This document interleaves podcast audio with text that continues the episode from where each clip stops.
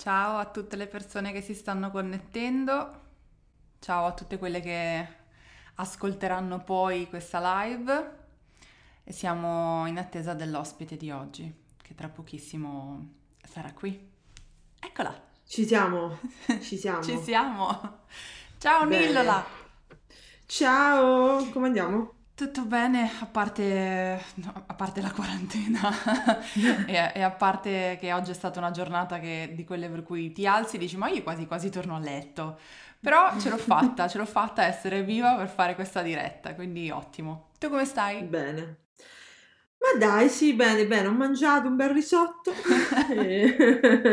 quindi questa cosa mi basta per crearmi un po' di felicità e sto lavorando molto, come sai però dai, eh, okay. si, si continua, si resiste. Allora, come al solito, recap eh, per quello che sta succedendo e poi si comincia. Mm-hmm. Anzitutto siamo qui a Palinsesto Femminista, questa idea malsana che mi è venuta di fare due settimane di live per parlare di temi femministi. Uh, con un sacco di persone, sia persone che se ne occupano giornalmente, sia persone che stanno cominciando ad avvicinarsi ora a questi temi. Uh, oggi con me c'è MC Neil, MC Neil è una rapper ed è anche la responsabile comunicazione del Cassero LGBT Center di Bologna, un posto bellissimo che eh, vi consiglio di andare a frequentare quando potremo tutti quanti riaprire questi locali e quindi tornarci. Um, io e Neil ci conosciamo da parecchio tempo e abbiamo fatto insieme un sacco di cose, tra cui 10 puntate di un altro podcast. E questo lo dico per tutte quelle persone che di solito alla fine di queste live rimangono un po' con il beh ma io volevo, ne volevo ancora tipo alla fine di queste live ci sono sempre una serie di Oliver Twist che arrivano please can I have some more? E noi dobbiamo dire no perché Instagram ci butta giù la live dopo un'ora ma in questo caso io e Neil abbiamo fatto un podcast insieme che trovate su Audible, il podcast si chiama Equality Talk e la prima stagione è dedicata al mondo LGBTQ+. Quindi, se finita questa ora avete voglia di saperne ancora e ancora e soprattutto avete voglia di sentire me e lei che continuiamo a blaterare, lo potete fare, ci sarà anche questa cosa. Io e Nilla abbiamo fatto diverse cose, abbiamo inciso due canzoni assieme, una è sua con un mio featuring e una è mia con un suo featuring. Abbiamo fatto i Pride, abbiamo fatto attivismo, abbiamo fatto di tutto. Ci mancava questo sul mio profilo, perché invece per quanto riguarda Nil, due live le abbiamo già fatte, eravamo sul profilo del Cassero ma le abbiamo già fatte. L'obiettivo di oggi è parlare di femminismo queer, e cioè come il mondo queer sia importante nel femminismo e come non si possa eh, tenere fuori dal femminismo, proprio perché mm. il femminismo di cui ci occupiamo e che poi vedremo e sviscereremo bene questa domenica eh, con Giulia Blasi è il femminismo intersezionale, ma qualcosa accenneremo anche oggi. Um, detto ciò, esattamente come ieri, cosa che vi è piaciuta moltissimo, uh, durante lo scambio tra me e Neil uh, verranno mm-hmm. disabilitati i commenti per permettervi di prestare attenzione a quello che viene detto. Rimane comunque aperta la possibilità invece di fare le domande perché di fianco in basso c'è un bottoncino con un punto di domande, voi lì potete fare tutte le domande che noi poi leggeremo nella seconda parte della live quando avremo finito le nostre riflessioni e alla fine della live io riabiliterò i commenti così se avrete eh, commenti da fare all'ultimo li potrete fare e ci potremo salutare. Quindi a partire da ora io disabilito i commenti. Ciao commenti. Ciao commenti, è stato, è stato, è stato bello. Delle volte non è bello, tra l'altro. Delle volte è bello salutarli. Allora, primo topic. Questa, questa, importanza di cui accennavo, che accennavo prima, del mondo queer eh, all'interno del femminismo. Um, tra l'altro, ovviamente, io chiamo a parlare persone che sono direttamente implicate nel tema che scelgo, eh, quindi si parlava di filosofia con Maura, che è una filosofa, si parlava di sex positivity con Carlotta, che è una sex columnist, e parliamo di mondo queer con te che ne fai parte. Esatto. Beh, eh, quello che posso dire con certezza è che non c'è femminismo eh, se non c'è anche l'elemento queer, se non c'è anche l'elemento non binario, se non c'è inclusività e inclusione. Eh, naturalmente, per propria natura, i movimenti queer, tutto ciò che è più lontano dalla binarietà e quindi più lontano anche dagli stereotipi e eh, sia di genere, eh, più lontano dai ruoli di genere, ha sempre eh, portato un grande apporto in quella che è la storia dei movimenti e lo fa con il femminismo tuttora come lo ha fatto e lo fa anche con la comunità LGBT, no? Eh, per esempio, ritorniamo proprio agli inizi, eh, il, la, no, eh, la famosa notte dello Stonewall è iniziata da persone T, da persone queer, da quelle che anche all'interno della stessa comunità LGBT sono sempre state le persone più messe da parte, accantonate, discriminate dalla comunità stessa. Questo per varie ragioni, eh, tra le quali possiamo dire che le persone T, le persone queer, eh, sono sempre anche quelle che hanno eh, avuto, hanno sempre sentito proprio il peso della propria esistenza, no? E il, il fatto di essere invisibili e per questo non valere eh, nulla, ok? E quindi di conseguenza non aver nulla da perdere e lanciarsi sempre in prima linea nelle battaglie più difficoltose, nelle battaglie più pericolose da portare avanti, perché la notte dello Stonewall sì, ha dato poi vita ai Pride, ma non era una cosa simpatica con gli arcobaleni, era la polizia che ti pestava fondamentalmente. E eh, io credo che tutti i movimenti possano imparare dalle persone queer e che possano trarne vantaggio, ma come tutti i movimenti possono trarre eh, vantaggio e crescita dalle diversità all'interno no? del movimento stesso. Eh, se noi pensiamo poi al femminismo in sé, fondamentalmente va proprio a ehm, diciamo combattere no? una serie di stereotipi di genere che le persone queer, che le persone non binarie combattono anche semplicemente esistendo molto, stesso, eh, molto spesso, no? E ehm, quindi non possiamo eh, non includere queste persone perché significherebbe, a mio parere, essere femministe, femministi e femministu a metà. Significherebbe semplicemente pensare al proprio privilegio, curarsi della propria parte della, della propria parte di comunità e abbandonare un'altra parte di comunità e tra l'altro in questo caso abbandonare una parte di comunità che è fondamentale, è importante e che nonostante abbia preso storicamente gli sputi in faccia, perché le persone T, soprattutto le persone più queer, le persone T, sono le persone che storicamente hanno veramente dovuto combattere tantissimo, subire violenze inaudite e eh, veramente tirare dritte come dei treni per portare avanti quelle che sono le istanze anche del mondo T. E eh, ci vuole veramente un sacco di coraggio e ci vuole veramente un sacco di forza e dobbiamo ogni giorno, io lo faccio, eh, ringraziare le persone eh, T e queer in generale eh, che hanno combattuto e combattono per noi tutte, tutti e tutto ogni giorno. Perché mh, è importante, perché molto spesso non ce ne accorgiamo, ma perché diciamo, non, magari le persone non ti dicono vabbè sì, loro parlano di questioni che a me non importano.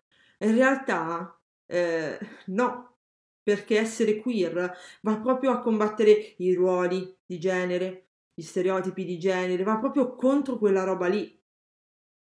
Quindi, anzi, benvenute, benvenuti, benvenuto tutte le persone queer nel movimento femminista e anzi, grazie perché fate un lavoro gigante e perché il femminismo deve, secondo me, guardare ai movimenti queer, a tutti i movimenti antagonisti queer, per capire e crescere e andare avanti, perché fondamentalmente nel 2020 eh, il femminismo, sempre a mio parere, o è intersezionale e inclusivo ed è transfemminismo queer, oppure è un femminismo che non guarda al futuro, è un femminismo abbastanza cieco. Tutto qua. Ma tutto qua, ho già, ho già 4 o 5 spunti di altre cose da, da chiedere. Um, intanto vedo, vedo, un forte parallelismo quando si parla di comunità queer e quando si parla in generale di femminismo, perché è vero che ci sono discriminazioni anche all'interno della stessa comunità. Eh, nel femminismo io lo vedo perché eh, basti pensare che la prima ondata femminista è della fine del 1800 e abbiamo certo. dovuto aspettare gli anni 90 per poter parlare di un femminismo intersezionale che ad esempio dicesse ragazzi non esistono solo le donne bianche, eterosessuali, della classe media, cristiane, cattoliche, esistono anche le donne non bianche, esistono anche le donne non eterosessuali, esistono anche le donne non cisgender. Ehm, quindi rivedo un po' questa cosa in, in tutti i movimenti, cioè per quanto un movimento sia buono e abbia delle ottime basi, ha sempre quel momento in cui si accorge di non essere stato davvero inclusivo fino a quel momento. E questa è una cosa che tu mi raccontavi anche durante il, il podcast che abbiamo registrato assieme, quindi questa discriminazione che ehm, avviene all'interno della comunità LGBT per quanto riguarda ad esempio le persone transgender. Ora, per chi non dovesse ancora aver ascoltato il nostro podcast, non capisco cosa stiate aspettando, ma, ma per chi ancora non dovesse averlo ascoltato, eh, forse è il caso di fare un attimo di vocabolario e quindi anzitutto esplicitare che cosa significhi essere queer e quindi anche le, le, origini di questa parola e il significato primario che poi è cambiato. Mm. E quando tu parli di, eh, di questa T, che cosa, che cosa, si intende, no? questo termine ombrello, che cosa tiene dentro e poi sono curiosa anche di ehm, sentirti raccontare la tua scelta di dire tutte, tutti e tu tu, che è ovviamente molto strano da sentire, immagino che per qualcuno sia la prima volta e quindi forse può, può giovare a sentirti dire perché. Allora, la T sta per uh, trans fondamentalmente e quando io parlo di trans è come se parlassi di un ombrello, un termine ombrello, che racchiude non solamente le persone trans in sé, ma poi va a prendere anche tutte le persone non binary, quindi mm, non binarie, eh, le persone a gender e tutta una serie di altre categorie che comunque non si riconoscono, diciamo, propriamente nel binario o non solo nel binario o in entrambi i binari, insomma, si può andare avanti un bel po' parlando di cosa c'è sotto eh, l'ombrello trans. Comunque, quando parlo di mondo T è il mondo trans in generale. E, ehm, tutte, eh, tutti e tutto è una scelta politica eh, perché noi siamo abituati a sentire sempre parlare di tutti, cioè buonasera a tutti, ciao a tutti, sempre questo maschile ridondante che ti colpisce da quando eh, nasci eh, come a voler dimenticare eh, le donne proprio nel linguaggio, no? come se le donne fossero dimenticate nel linguaggio e figuriamoci se le donne vengono dimenticate, tutto ciò che non è eh, diciamo binarizzabile viene proprio, cioè non, non, esiste neanche. E da qui nasce il tutto, che è un modo per dire anche tut fondamentalmente con l'asterisco, eh, per includere tutte le persone che non si riconoscono in un linguaggio binario. Eh, purtroppo l'italiano non è una lingua che eh, dà particolare, eh, particolari spunti e particolari occasioni di non essere eh, binarie quando si parla, si possono trovare degli escamotage e eh, nel momento in cui appunto non mi è possibile evitare eh, di essere binaria, preferisco dire tutto, almeno eh, non lascio fuori nessuno e nessuna persona esclusa, ma sarà un saluto più lungo o saranno un tutto ogni volta un pochino più lungo, ma eh, nessuno, nessuno rimane escluso, ecco. E poi l'altra cosa che stavamo dicendo? Era la, mm, il termine queer, il significato del ah, termine. il termine queer. Allora, eh, i queer fondamentalmente, proprio nel linguaggio americano, ok, eh, erano gli strani, quelli che non riuscivi proprio a... Ehm, che non riuscivi a capire, che non riuscivi a mettere da nessuna parte, no? Che stranezza, quello, guarda quello là che è queer. E quindi ehm, è un termine con la quale fondamentalmente mm, si indicano proprio quelle persone eh, che non vogliono essere messe sotto eh, delle etichette precise perché magari eh, non riescono troppo a eh, ritrovare se stesso in quelle etichette. tutte quelle persone che sono fuori dal binario tutte quelle persone che sono fuori dal binario da, su vari livelli, quindi fuori dai ruoli di genere, fuori eh, dall'espressione di genere, fuori anche dal genere proprio stesso, no? quindi andiamo poi a parlare di tutte quelle bellissime, eh, tutti quegli ombrelli sotto l'ombrellone trans. E eh, fondamentalmente mh, mm, una persona queer è una persona che mh, mm, sfugge eh, etichette, è una persona che proprio sfugge agli stereotipi di vario tipo e eh, che è anche oltre, cioè ha fatto già un passo oltre molto spesso e ragiona su altri livelli. Tutto qua e il termine naturalmente è stato preso eh, da un termine negativo e come la comunità LGBT sa benissimo fare ormai da decenni è stato riportato fino a essere un motivo d'orgoglio. Sono una persona queer e me ne vanto. Uh, abbiamo citato spesso già in, in questi minuti il mm. binarismo di genere Forse sarebbe um, utile entrare un po' più nello specifico perché è talmente tanto insito nella cultura mm. e nella mente che um, nominarlo fa quasi strano. Perché se lo nomini ti rendi conto che c'è e che non è la semplice normalità delle cose, è anche questo un costrutto sociale, no? Assolutamente. Quindi come possiamo dare una mano a chi ci sta ascoltando e magari per la prima volta sente parlare di binarismo di genere e, mm. e, e casca dal pero perché dice, beh sì, cioè uomini, donne, do, dove sta il problema? allora, mm, per, per, iniziare io partirei proprio dal, da tutto ciò che è legato più al ruolo di genere, e agli stereotipi di genere, no? Che sono, diciamo, i primi binari dentro i quali eh, veniamo inseriti tutto quanto. Eh, da quando nasciamo ti dicono ah ok tu hai questi genitali qua e quindi devi seguire questo binario qua eh, oppure hai genitali qua quindi vai a seguire l'altro binario e eh, in base al binario eh, dove vieni messo fondamentalmente segui devi fare delle cose perché eh, devi fare le cose che corrispondono a quel binario. Quindi, se sei stato messo nel binario dei maschietti, eh, dovrai giocare con i soldatini, eh, il gran violino all'asilo sarà blu eh, e assolutamente non farai danza.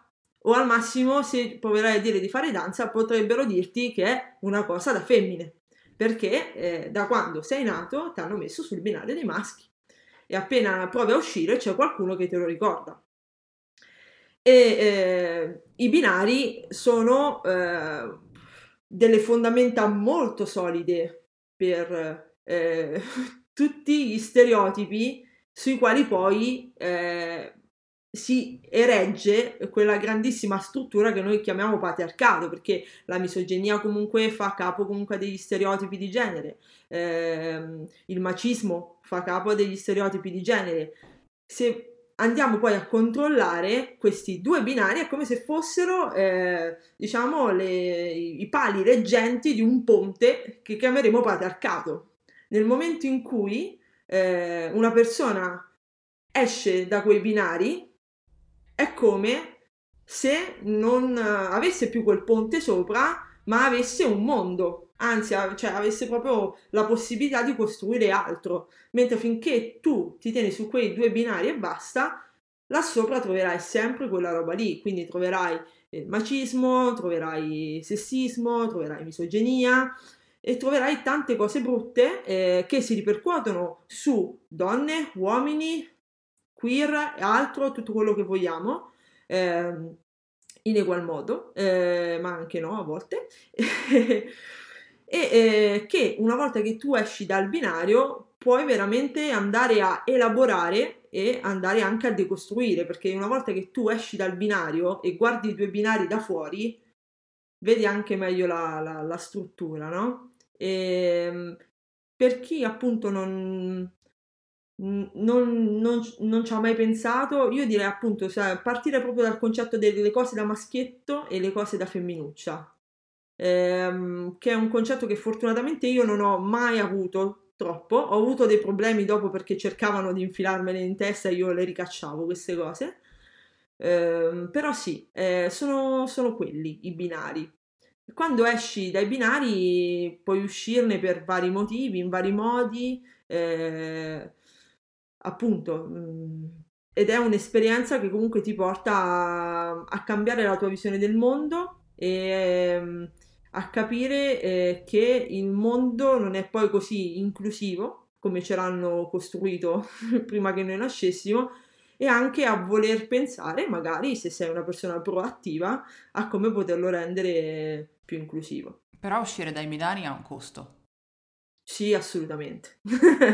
Uscire dai binari, eh, cioè, se, se, voi veramente immaginate eh, i binari come i binari di un treno, no? Il treno, se lo, se lo, metti fuori dal binario, sbanda. E quindi le persone che, che sono tutte sul treno insieme a te ti dicono: Ma, ma che fai?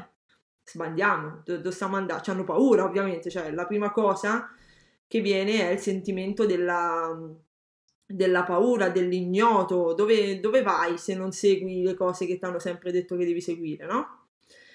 E la paura spesso genera cose terribili, lo sappiamo benissimo, perché la prima reazione de- delle persone quando provano paura è andare in difesa e quindi odiarti, eh, la violenza, la cattiveria, eccetera. Per questo ehm, le persone che escono dai binari hanno sempre generato una grande paura. Ne parlavamo, mi, mi pare sempre nel podcast, se non, se non, ero comunque ne abbiamo parlato io e te una volta, che la stessa Silvia Rivera, che adesso viene osannata come una dea del movimento LGBTQ più mondiale, ok? Colei che ha lanciato proprio l'inizio dello, dello Stonewall, inizialmente non era assolutamente amata dai movimenti LGBT, perché inizialmente in America i movimenti LGBT, quelli naturalmente con anche capacità economiche, quindi che organizzavano i Pride, eccetera, erano assolutamente eteronormati, quindi avevano anche loro questa paura di uscire dai binari, perché il loro obiettivo era dire alle persone etero accettateci, noi siamo come voi, siamo bravi, siamo belli, andiamo al lavoro e ci uniamo, facciamo delle famiglie, ciao. E Silvia Rivera, che era una persona totalmente non binaria, totalmente fuori da, da tutti questi costrutti sociali in, in, messi uno sopra l'altro, per loro era qualcosa di assurdo, anzi qualcosa che poteva minare la loro immagine di oh, di, di, di, persone per bene, ok? E venne fischiata, e poi fece un discorso assurdo, la gente tutta oh, è impazzita, però inizialmente Silvia Rivera quando salì sul palco del primo Gay Pride venne fischiata perché appariva come una persona queer. Tutto qua. E ha un costo, sì, sì, sì, sì, sì, ha un costo, però per fortuna c'è chi se lo accolla. Perché se non ci fossero state le persone che se lo sono accollato, il movimento LGBT e anche altri sarebbero ancora molto indietro. Mentre parlavi di, di questi due binari, mi veniva in mente un discorso che, che facevamo ieri con Carlotta, no? Quando si mm-hmm. parlava di, di, cosa deve fare una donna per essere considerata sensuale, eh, dicevamo, però io come faccio a sapere se le cose che sto facendo eh, le sto facendo perché sento la pressione della società a farle, oppure se perché effettivamente in questo caso il, mio gusto personale, i miei desideri, i miei bisogni corrispondono a, ai bisogni che, che, la società vuole che io senta. E pensavo. Anche in questo caso si può fare un discorso simile, perché ad esempio ci sono molte cose che uh, a me mh, mm, piace fare, ehm, certo. che sono stereotipicamente femminili. E mi faccio sempre la domanda, ma questa cosa mi piace farla perché veramente fa parte di me, del mio carattere, o mi piace farla perché così rimango sul binario delle cose da femmina che piacciono tanto alla società, no? E credo che questa sia una domanda da porsi, eh, non per eh, dover trovare necessariamente subito una risposta, ma, poter, ma, per poter cominciare una riflessione. Io mi sono, mi sono accorta della pressione a rimanere sul binario quando ho scoperto di avere anche altri interessi che invece stavano su quell'altro binario, che erano stereotipicamente maschili, o che non mi piacevano invece alcune cose che trovavo sulla mia strada perché stereotipicamente femminili. E quindi mm-hmm. eh, è questa una delle tante ragioni per cui non si può non parlare di mondo queer quando si parla di femminismo, perché ovviamente vai a inciampare nei ruoli di genere e come dicevi anche esatto. tu giustamente prima, i ruoli di genere e le loro gabbie stanno alla base delle battaglie che il femminismo combatte tra cui una di cui parlavi prima, e cioè questo provare a eh, fare un passo oltre il maschile universale. Ci sono però tantissime persone, non soltanto i classici hater che puoi pensare di trovare online, ma anche persone, come dire, con cui di norma ci si può discutere, persone mhm. intelligenti, mm-hmm. persone disposte ad ascoltare, che però fanno fatica a capire perché questa cosa del maschile universale da eh, so, so, sorpassare sia una questione. Cioè io sento moltissime persone, anche di nuovo assolutamente ben disposte al dialogo, mm-hmm. non comprendere perché questo sia un punto, cioè non, perché sia una cosa importante. Allora, se noi parliamo di maschile universale, comunque naturalmente eh, non si fa solamente un riferimento a quello che è il finale di una parola, ok? Il finale della parola che tu vai a pronunciare è solamente la fine di un percorso, no? E, ed è un percorso che lavora sul linguaggio. Il maschile universale è sempre stato utilizzato eh, per delle ragioni culturali, se il mondo non fosse com'è, perché purtroppo il patriarcato c'è ancora e ci sono anche un sacco di cose brutte che comunque lo, lo comportano, se non fosse stato così, probabilmente avremmo parlato in modo diverso. E eh, lavorare sul maschile universale e andarlo a eliminare o comunque non solo a eliminare ma a dire ehi ciao esiste anche il femminile universale? E ehi ciao esistono anche persone che non vogliono neanche il femminile universale vogliono direttamente o l'asterisco o la U o comunque tutti gli escamotage che puoi trovare dei dem quello che vuoi. E andare ad espandere ok? E ad aprire quindi eh, anche culturalmente la via a tutte, tutti e tutto.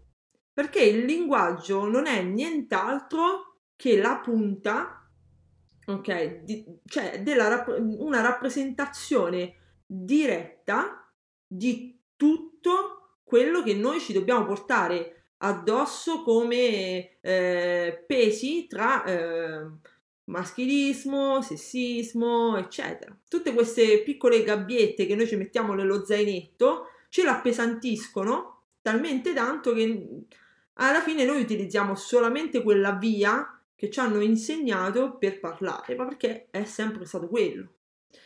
Se invece andiamo a lavorare direttamente dal linguaggio e diciamo ok, va bene, la finale, cioè il finale che tu eh, mi fa- hai fatto sì che per una vita intera io parlassi in questo modo qua. Perfetto, allora io parto e faccio un percorso all'indietro.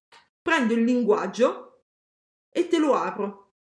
Ok? E partendo dal linguaggio, che alla fine è anche lo specchio di una cultura, come dicevamo, faccio un percorso dove piano piano, partendo dal linguaggio, apro sempre di più, cercando di farti capire perché lo sto aprendo. Le persone che dicono che dire che c'è il maschile universale, usare il femminile universale è sessista, sono persone che eh, io posso co- comprendere la loro buona volontà anche nel porre delle cose del genere, ok? Cioè, nel senso, io posso arrivare al perché delle persone mi stanno dicendo questa cosa, ma vedono la questione solamente da un lato e che è dal lato sempre del privilegio, ok? Noi dobbiamo un attimo eh, proprio riuscire ad andare oltre al nostro privilegio, anche linguisticamente, riuscire a capire che il linguaggio deve essere rappresentativo di tutte, tutti e tutto.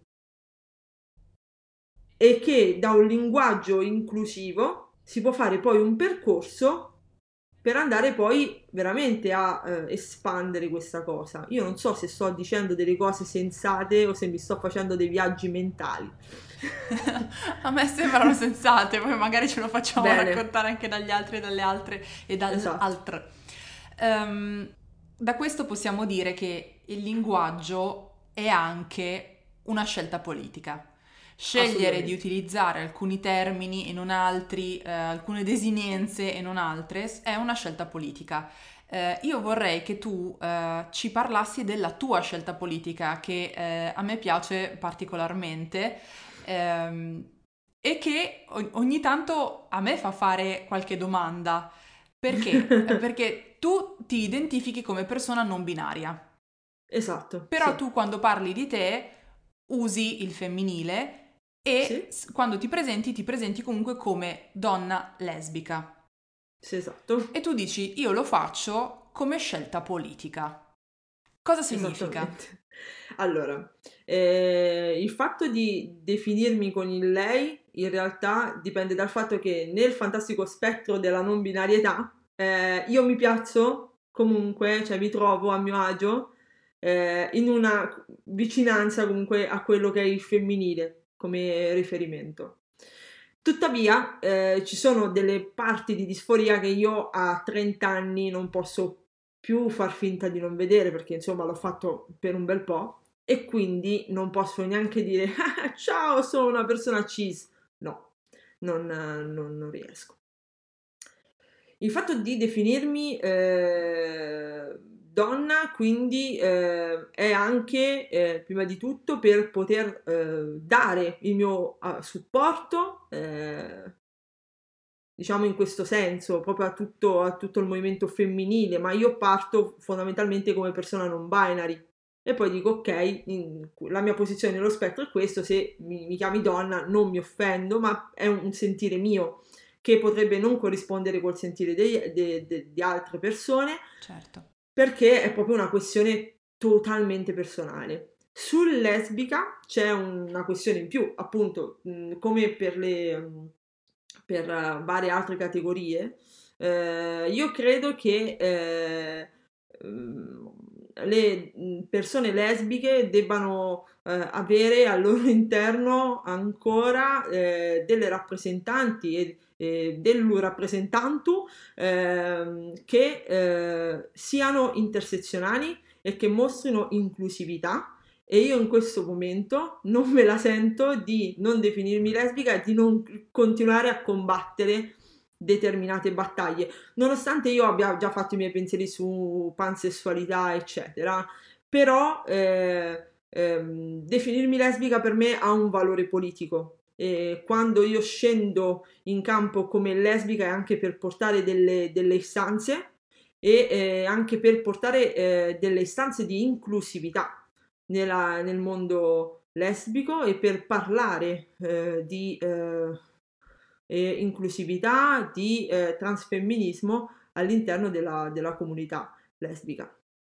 Tutto anche perché ricordiamoci che le lesbiche sono state nascoste per anni, non nascoste per loro, cioè qualcuno proprio sì, ha deciso sì. di non parlarne, cioè quella L che peraltro all'inizio non era neanche la prima lettera della sigla, no, non c'era perché, perché, perché non era un tema. Perché? Perché mm. alla base si sta parlando di donne e quindi il, il, motivo di fondo è chi se ne frega di solito. Esatto, sì, sì, e, che è un po' quello anche che succede spesso adesso alle persone bisessuali, alle persone pan, e a tante altre parti di, di, comunità, pensiamo agli aromantici, pensiamo agli asessuali che non esistono, poverini, proprio stanno in questo brio. E per me è una scelta politica e ciò non cancella quello che io poi so di essere, fondamentalmente. Però ogni tanto credo che sia doveroso eh, fare queste scelte per essere in, in campo nei momenti giusti eh, e dare il proprio apporto eh, quando serve. Tutto qua. Eh, dato che prima citavi il privilegio, è sempre bene tenere a mente queste cose e, e pensarci, pensare a quanto una nostra scelta automatica eh, possa essere mh, mm, rappresentativa anche di altre persone oppure no. Esempio banale, eh, che è successo con te mh, mm, qualche giorno fa, quando ti ho detto guarda, ho intenzione di fare questo palinsesto, che all'inizio, come raccontavo nel primo episodio, prevedeva una settimana sola e quindi per una ragione politica io avevo detto mh, mm, ok, voglio un palinsesto al femminile. E quindi inizialmente mm-hmm. il, il claim era uh, sette giorni, sette donne. Sette donne. E io ti ho scritto dicendo Dimmi se questo sette donne ti triggera in qualche modo oppure no, perché, perché, altrimenti trovo una soluzione differente, no? Questa è una domanda che ti fai e poi fai all'altra persona solo se hai chiaro che tu hai un grosso privilegio. Il privilegio mm. di non dovertela fare, perché nel, nel, tuo essere donna o uomo ti trovi al 100%, non c'è nessuna disforia e quindi va bene così e soprattutto il, il potere che hai con una, con una domanda semplicissima di far sentire ascoltata e vista l'altra persona. Mm-hmm. Tu lì mi hai detto appunto, guarda, è complessa, però siccome per ragioni politiche ancora io mi presento come donna lesbica, ci sta. Poi io ho deciso di fare due settimane e invitare sette uomini e quindi ho deciso no, di parlare di 14 persone e l'abbiamo risolta così. Però cioè, l'esempio è banalissimo, è solo di qualche giorno fa e, e, riprende ancora una volta la necessità di parlare di un femminismo che sia intersezionale e dunque queer. Sì, sì. Abbiamo una serie infinita di domande, come, come ormai ho capito che accade uh, quando ci avviciniamo alla seconda parte della live. E, ho paura. E quindi provo a fartene qualcuna. Beh, ehm, posso già dire sì a questa domanda, però parliamone un po'. Le lingue anglosassoni sono privilegiate rispetto a quelle neolatine dal punto di vista queer? Assolutamente sì, loro hanno il Dei Dem, che è una manna scesa dal cielo, eh, che è una cosa bellissima che permette eh, di appunto restare neutri, oltre ad avere un sacco di parole che sono neutre, di modi di dire neutri ed è un sollievo. Qua in Italia è coniugato tutto e non è un caso. E quindi mm, sì, eh, le lingue anglosassoni, beato chi, chi, le parla come lingua primaria perché effettivamente sono più inclusive, possiamo dirlo tranquillamente. Banalmente in italiano qualsiasi aggettivo è, è declinato. Bella, cioè, bello. Sono brutto, contenta, brutta. contento. Ci sono, a parte felice, ecco, felice no, però felice, sono, dai, sono, ah. sono, pochi gli aggettivi sì, sì. che non vengono declinati. In italiano, se proprio non vuoi declinare, come dicevamo prima, eh, fai dei giri. Fai dei giri di parole, fai il discorso un pochino più lungo. Oppure parli di persona o persone inizi parlando così e poi ti viene un pochino più facile. Questa è una cosa che a me piace molto perché poi sono costretta a usare il femminile, però ho detto persona, quindi eh, che vuoi? uh, chiedono qual è il vostro pensiero sul maschilismo nel collettivo LGBT, quindi immagino insomma nella comunità, nel mondo LGBT. Eh, raga, il maschilismo c'è ovunque e purtroppo non basta appartenere alla comunità LGBT per essere delle fate del femminismo, eh, anzi, eh, ce n'è, ce n'è tanto perché, perché ci sono uomini, eh, perché comunque il maschilismo colpisce eh, tutte le persone eh, fin da quando nascono, che siano donne, uomini, eccetera. Anche, ci sono anche delle persone eh, T eh, che eh, hanno degli atteggiamenti eh, maschilisti. Questo perché purtroppo non basta essere parte della comunità LGBTQ per essere degli unicorni. Bisogna tutti quanti crescere. Io stessa, ok, mi ci metto in mezzo, cioè nel senso lo dico senza problemi, fino a, boh, ma fino a pochi anni fa dicevo delle cose, pensavo delle cose che se adesso ci penso che le pensavo, io mi sento male, mi vergogno, ok? che fai? Però cresci, cioè nel senso, eppure io quando le dicevo pensavo di essere, oh mio Dio, la, cioè il Dio, ma il Dio no, però la, la super inclusiva e poi mi, mi sono accorta che non ero poi così inclusiva perché è sempre un, un, crescere e purtroppo sì, c'è anche nella comunità LGBT il maschilismo, eh, dobbiamo un po' debellarlo ovunque, quindi mettiamoci sotto e facciamo.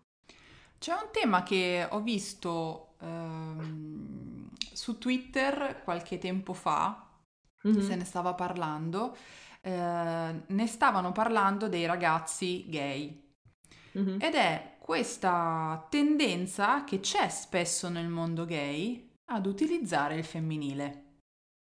Diciamo che eh, allora inizialmente eh, il femminile veniva utilizzato in modo dispregiativo, io parlo poi dell'esempio italiano, no? Nei confronti dei ragazzi gay, ok? E quindi si venivano a creare tutti quegli stereotipi e tutte poi quelle macchiette comiche che ci siamo dovute sorbire per decenni, eh, tutte che parlano al femminile, tutte così.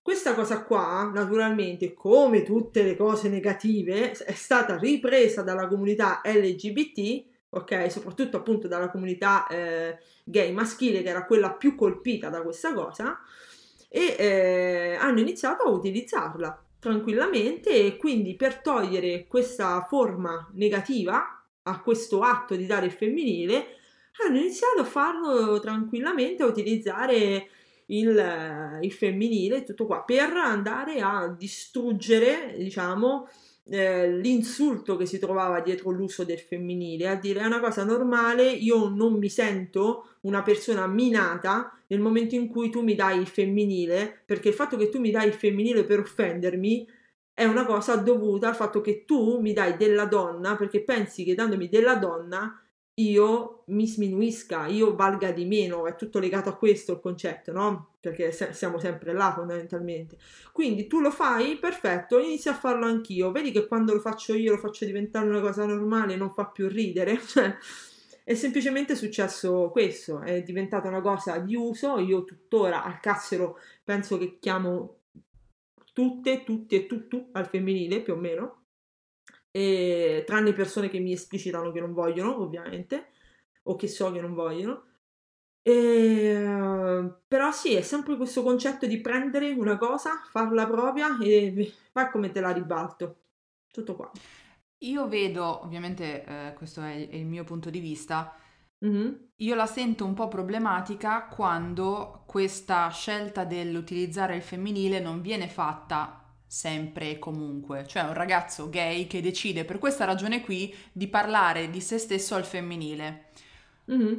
Mm, a me personalmente dà fastidio quando vedo che viene fatto soltanto per parlare di cose negative, cioè che se un ragazzo gay deve dire che è uh, un genio ed è stato bravissimo, dice che è un genio ed è stato bravissimo, se invece ha fatto mm. una cavolata è sono pazza, sono cretina. No? Cioè mm-hmm. la declinazione al femminile soltanto quando si parla di qualcosa di negativo o appunto da, da dover denigrare. Io ho visto anche mm-hmm. questo atteggiamento, poi non so se è capitato solo a me, che l'ho visto solo mm-hmm. io e, e, vale zero, nel senso che poi normalmente invece non viene fatto, o se invece magari è qualcosa che hai notato anche tu. Ma è una cosa che esiste e c'è e fa sempre parte delle varie sfumature, no? Perché magari eh, in un luogo come il Cassero eh, che comunque non è privo di errori, eh, perché anche noi siamo tutte, tutti e tutto attivist che eh, cresciamo ogni giorno insieme, discutendo, litigando e tutto quanto.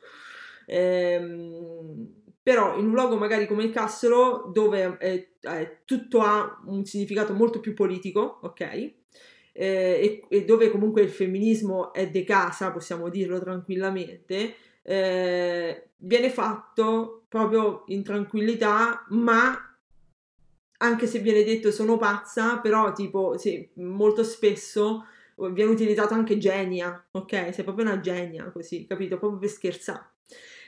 La cosa che eh, dici tu esiste, c'è e fa parte sempre di un problema legato al linguaggio, eh, che comunque eh, per determinate parole ha sempre eh, preferito una declinazione al maschile eh, per determinati aggettivi che comunque rappresentano eh, l'intelligenza, eh, che rappresentano l'essere comunque delle persone più elevate, ok? Ha sempre preferito l'uso del maschile e invece per quanto riguardava appunto l'essere sono bionda, sono paxerella, sono sempre il femminile. Quella è una scelta che una persona fa e non se ne accorge neanche, quindi non sto dicendo che tutte le persone che lo fanno sono oh mio Dio, dovete... però eh, ha un significato ed è un significato culturale. Sono paxa, sono... sì, ce l'ha. Uh, esiste, non so quante sono le persone che lo fanno, però esiste anche questa cosa, sì. Ci sono un, un paio di domande mm-hmm. che farei prima di, di chiudere e salutarci. Um, qualcuno chiede perché il they inglese non si può tradurre come loro e, e qui la risposta è che eh, noi possiamo anche dire loro, ma poi tutto ciò che diciamo dopo è comunque declinato. Loro sono stati bravi, loro sono state brave eh, mentre mm. invece il they in inglese serve proprio per togliere qualsiasi indizio esatto. riguardo il genere, proprio perché gli aggettivi non, non vengono declinati al maschile e femminile. Noi abbiamo declinato tutto quanto e quindi anche dovessimo usare loro ci ritroveremmo a declinare poi per quanto riguarda il verbo e l'aggettivo. Sì, sì, il, la questione del they dem non è tanto eh, per appunto ehm, quello che viene anche dopo, che è tutto comunque neutrale, ma è proprio perché noi in, in italiano, cioè nel senso loro è proprio, cioè lui, lei e niente. Comunque sarebbe declinabile, mentre il dem è così carino, non declina, gli vogliamo bene. Eh, qualcuno invece ci chiede che ne pensate del movimento Non una di meno che vuole inserire l'asterisco nell'autocertificazione. Ah, io sostengo, eh, non una di meno, eh, tantissimo, perché è, eh, ha, è, è, un movimento veramente molto grande e che ha all'interno tante pluralità, però è anche un movimento eh, che ehm, discute molto, eh, che lavora molto sui, sulle proprie, diciamo, istanze e che ehm, ha saputo anche dare voce eh, a tutto ciò, a tutta quella parte che è il transfemminismo.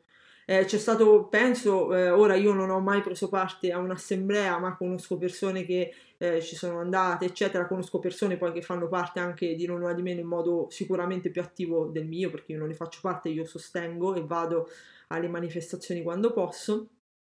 Eh, hanno credo fatto un grande lavoro eh, di discussione eh, perché ovviamente il femminismo è vario, non è tutto intersezionale, anche loro hanno dovuto lavorare su questo.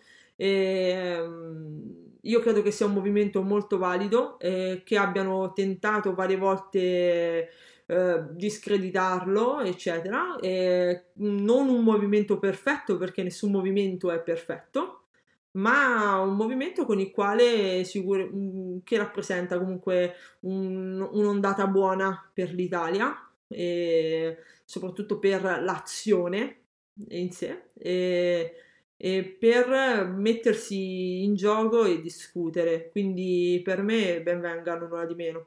Non ho niente contro, poi Bologna c'è una sezione bellissima di nulla di meno.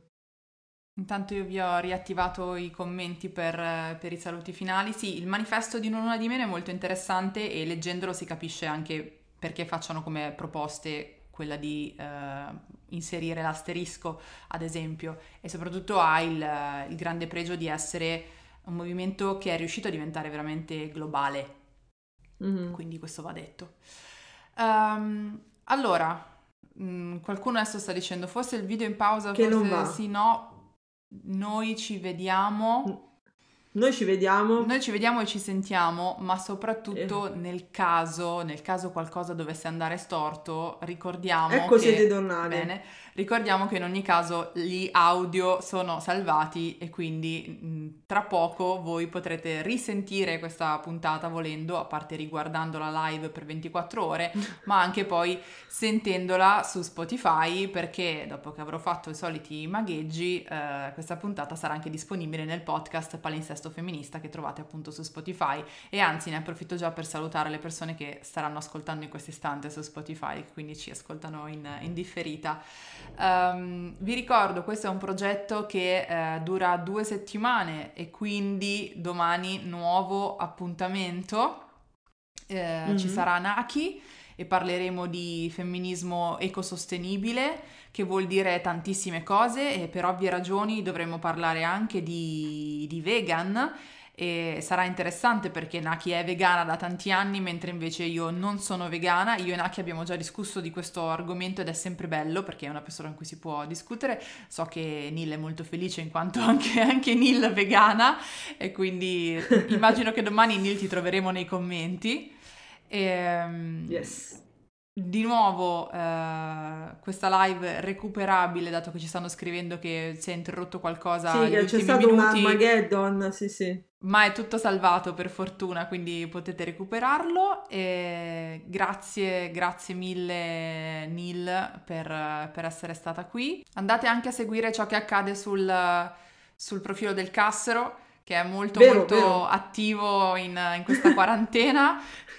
Neil sì, si sta facendo in 40 per riuscire penso a fare talmente tutto. tanto a quel profilo che proprio nell'ultimo l'unico momento in cui lo dovevo ricordare me lo so proprio dimenticato. Sì, sul profilo del Castro succedono un sacco di cose ogni giorno, quindi passateci che magari vi divertite insieme a noi. Di nuovo, eh, perdonate per gli intoppi tecnici, eh, per fortuna è tutto molto recuperabile, quindi fatelo e fateci sapere cosa ne pensate di, di questa chiacchiera. Grazie ancora Vai. Nillola e a prestissimo. Ciao!